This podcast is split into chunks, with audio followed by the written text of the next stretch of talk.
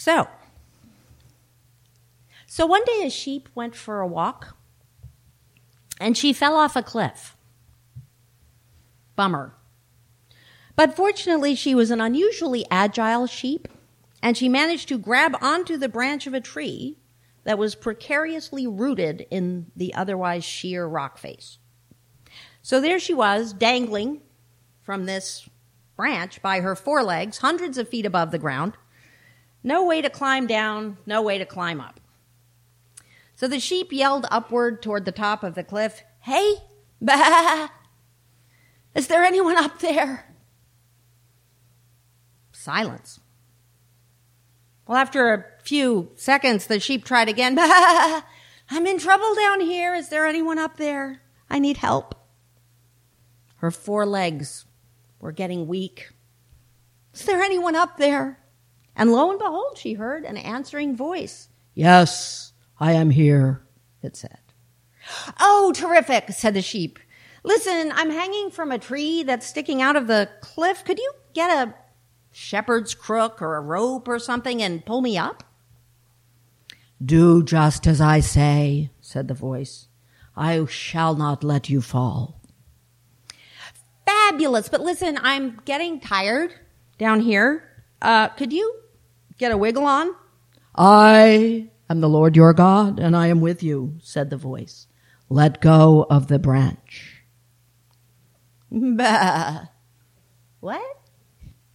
Fear not, have faith, let go of the branch. Well, the sheep thought about it for a moment, looking down at the ground, hundreds of feet below, and looking up at the edge of the cliff. Let go of the branch.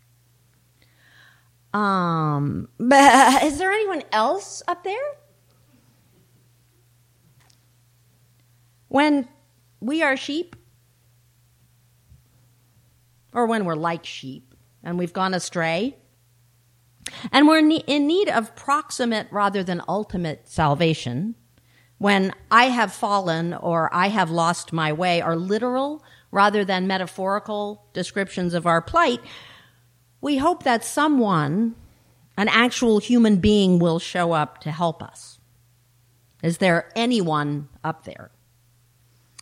A man or a woman in the midst of a real crisis is not picky about who shows up at the top of the cliff, as I have learned firsthand from my work as a law enforcement chaplain.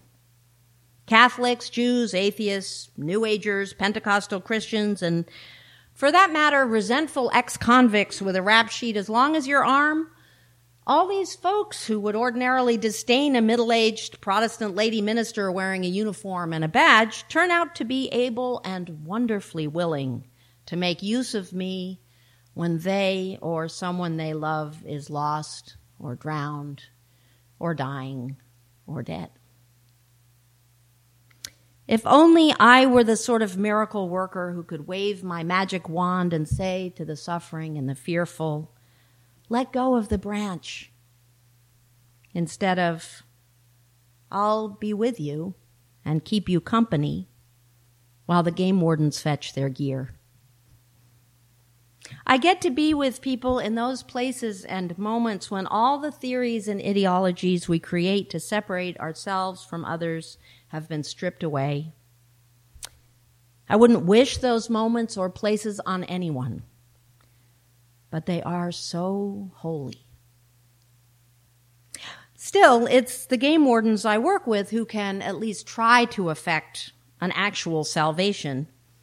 And that's a wonderful and humbling thing to bear witness to men, mostly men, with equipment and practical skills and loving courage who show up at the edge of the cliff and make miracles happen for the imperiled stranger who needs them. A chaplain colleague of mine said the other day, you know, a good shepherd had better smell like sheep. Jesus smelled like sheep, or rather, he smelled like tax collectors and prostitutes and paralytics and blind beggars and centurions. He smelled like the tears of distraught mothers and the sweat of frantic fathers. He stank of sinners and sickness and sorrow. The good shepherd smells like sheep. I like. I was in a large American city not too long ago presenting a day long workshop at a Unitarian Universalist church for a group of perhaps a hundred women. And most of the women were my age, give or take a decade. Nice middle class women who spoke a language littered with shared references, the Carter administration, for example. But also Mary Oliver and Toni Morrison, Virginia Woolf, and Whole Foods. Before we broke for lunch, we all joined in singing a song written back in the day by Dr. Bernice Reagon. We who believe in freedom cannot rest. Remember this song?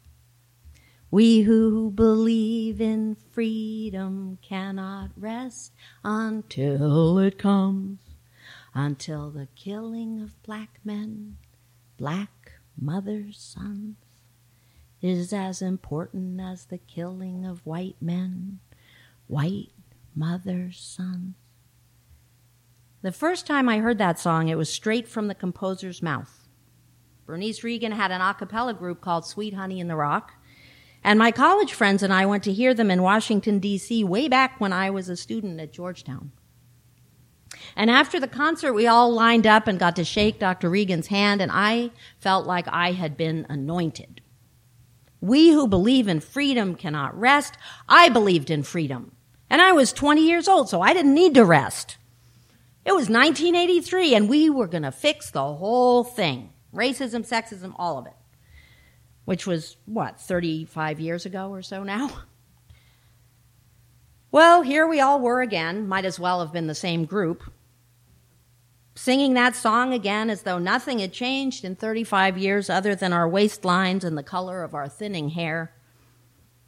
But hey, we aren't resting, right?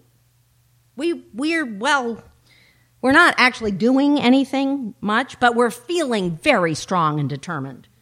And we're singing as we shuffle our Birkenstock clad feet from side to side, as we sway our clean, organically nourished, well dressed body in a safe, self conscious rhythm.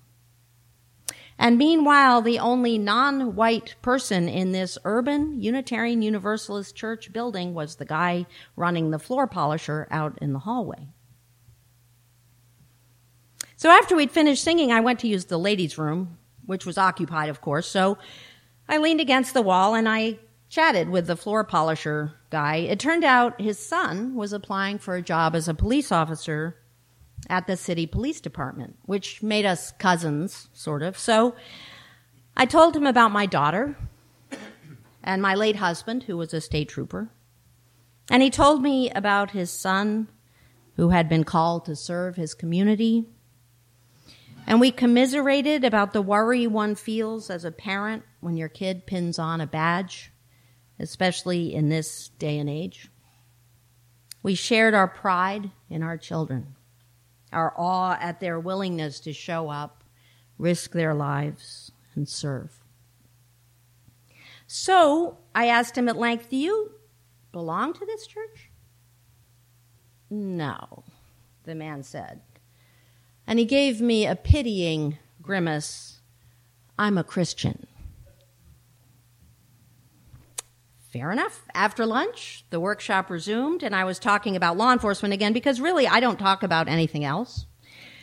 And specifically, I was telling my audience how much I have learned about love from the cops I work with in the state of Maine. And I told them the story of a young Skowhegan police officer who had been the first responder to arrive on scene at a trailer fire. He literally crawled through fire to save the lives of the young mother and her baby who were trapped inside. Love, you see, that's love and courage. Well, there was a woman in the front row who was scowling at me. That happens to police officers all the time, but it doesn't usually happen to me. When it does, it seems only to happen at UU churches.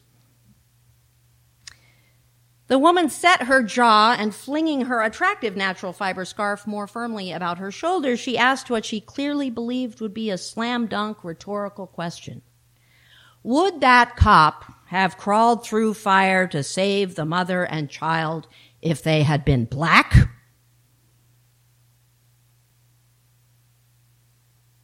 After a moment, I said, Well, I don't know.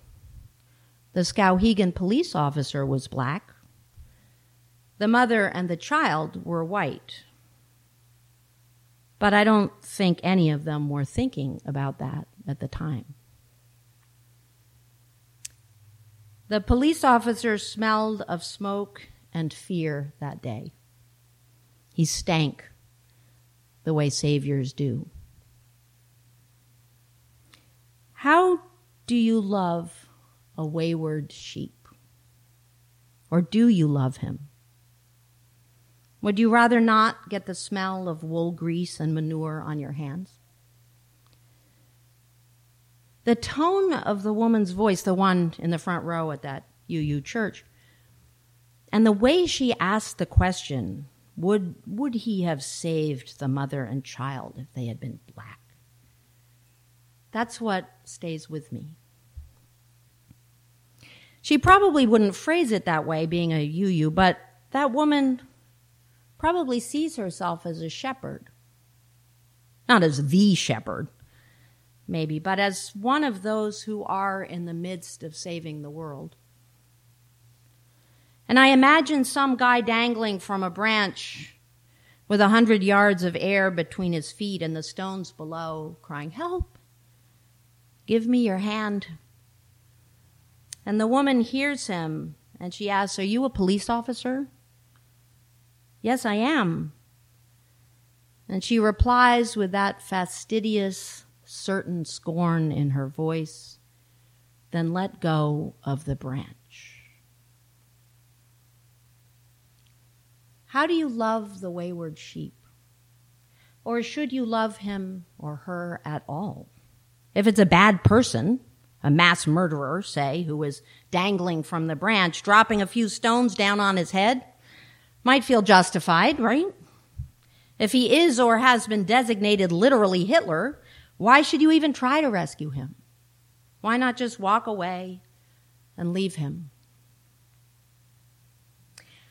I read a book recently by a young woman named Abby Johnson who for eight years was the manager of a Planned Parenthood clinic in Texas.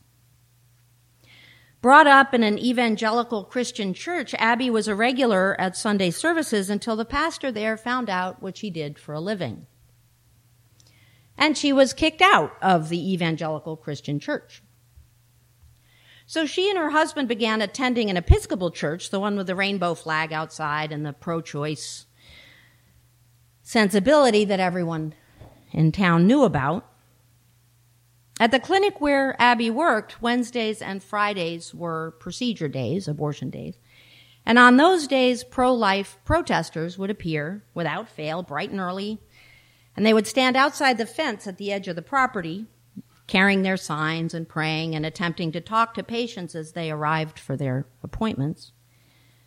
Sometimes the protesters actually managed to persuade a woman to turn around and go to the crisis pregnancy center up the street instead. More often they were ignored. But the protests went on week after week, and Abby, the clinic manager, got to know some of the regulars pretty well. And if nothing else, she admired their sheer tenacity. And because they were unfailingly polite and friendly to her, she began to return their greetings.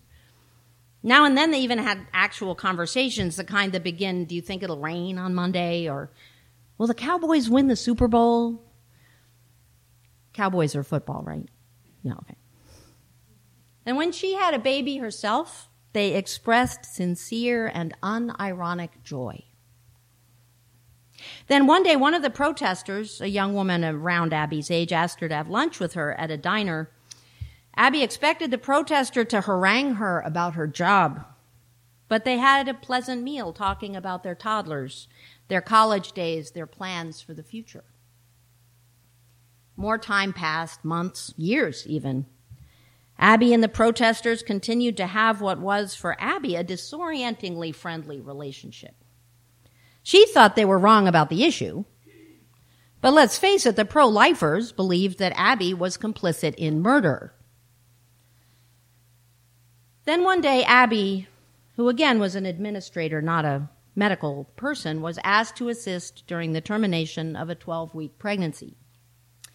The ultrasound technician was out sick that day, so Abby writes she was asked to hold the instrument onto the patient's abdomen so the doctor could see the image of the fetus on the screen. Unfortunately, this meant Abby also saw the image of the fetus on the screen, a little creature kicking its little legs, and she saw the fetus die. And that was it. She walked out of the clinic and into the arms of the pro life protesters who had been there every week, week after week, for eight years. They smelled like sheep. Or maybe she smelled like sheep and they smelled like shepherds. The pro life pastor at the evangelical church did not want to smell like sheep, did not want to smell like Abby. And when the pro choice Episcopal congregation found out the pro choice Episcopal congregation found out that Abby had changed her mind about abortion, they kicked her out too. No sheep smell was going to cling to them. This isn't a story intended to change your mind on choice and abortion. Instead, I'm thinking about those protesters who, as Abby herself describes it, were good shepherds Patiently, they loved her even when even when they believed heart and soul that this woman was facilitating and organizing the murder of innocent people, right there in the building in front of them. They did not despise or shun her. They did not speak of her with scorn. They loved her even when she was not lovable. And in the end, from Abby's point of view, they saved her. As Unitarian Universalists, we are called to honor the free and responsible search for truth and meaning. We are asked to tolerate different ideas, different ways of seeing the world. The pseudonymous psychologist Scott Alexander has questioned those who, like us, lay claim to tolerance. They, he says, meaning tolerant people, would claim that they are tolerant because they do not despise gays, lesbians, bisexuals, blacks, Hispanics, Asians, transgendered people, and Jews. But if you ask that same person a simple question, well, what's wrong with gay people? The answer is immediate and indignant. What do you think I am? Some kind of homophobic bigot? Of course there's nothing wrong with gay people. Which Alexander points out is great, but then you're not actually tolerating anyone or anything. You've mistaken tolerance for approval or friendship or fellowship. The word tolerance implies there's something to tolerate. I like Alexander's definition of real tolerance. It is respect and kindness shown to members of an outgroup, and not respect and kindness towards members of what other people define as an outgroup but rather respect and kindness toward people that are out of your group, as you yourself define it. That definition reflects values like grace and charity, both of which imply that there is something for God or for our neighbor to forgive, something that has to be tactfully overlooked in your relationships with others. When there is nothing to forgive, nothing to overlook, no patience required, there's no tolerance, there's no grace, there's no charity. There is, and let's face it, isn't this the attraction of intolerance? There is no stink of sheep. Tolerance is such a low bar, and too often we don't even manage to clear it, let alone to clear the higher bar of steadfast, faithful love. This is the gift and the challenge we are given in love and through love. So many chances to serve and save, witness and wait. The chance to be the shepherd who does not privilege the cleanness of his own hands over the saving of the sheep. The rescuer who does not stop searching, trying, showing up. The one who does not lose faith. You know, a preacher always preaches what the preacher needs to hear. So, this is my prayer for myself today. Oh God, let me reek of grass and lanolin, grain and hay. May my hands be dirty, really dirty. And may my tired boots track honest manure across the threshold when at last I have let go the branch and fallen home to you. Amen. Thank you.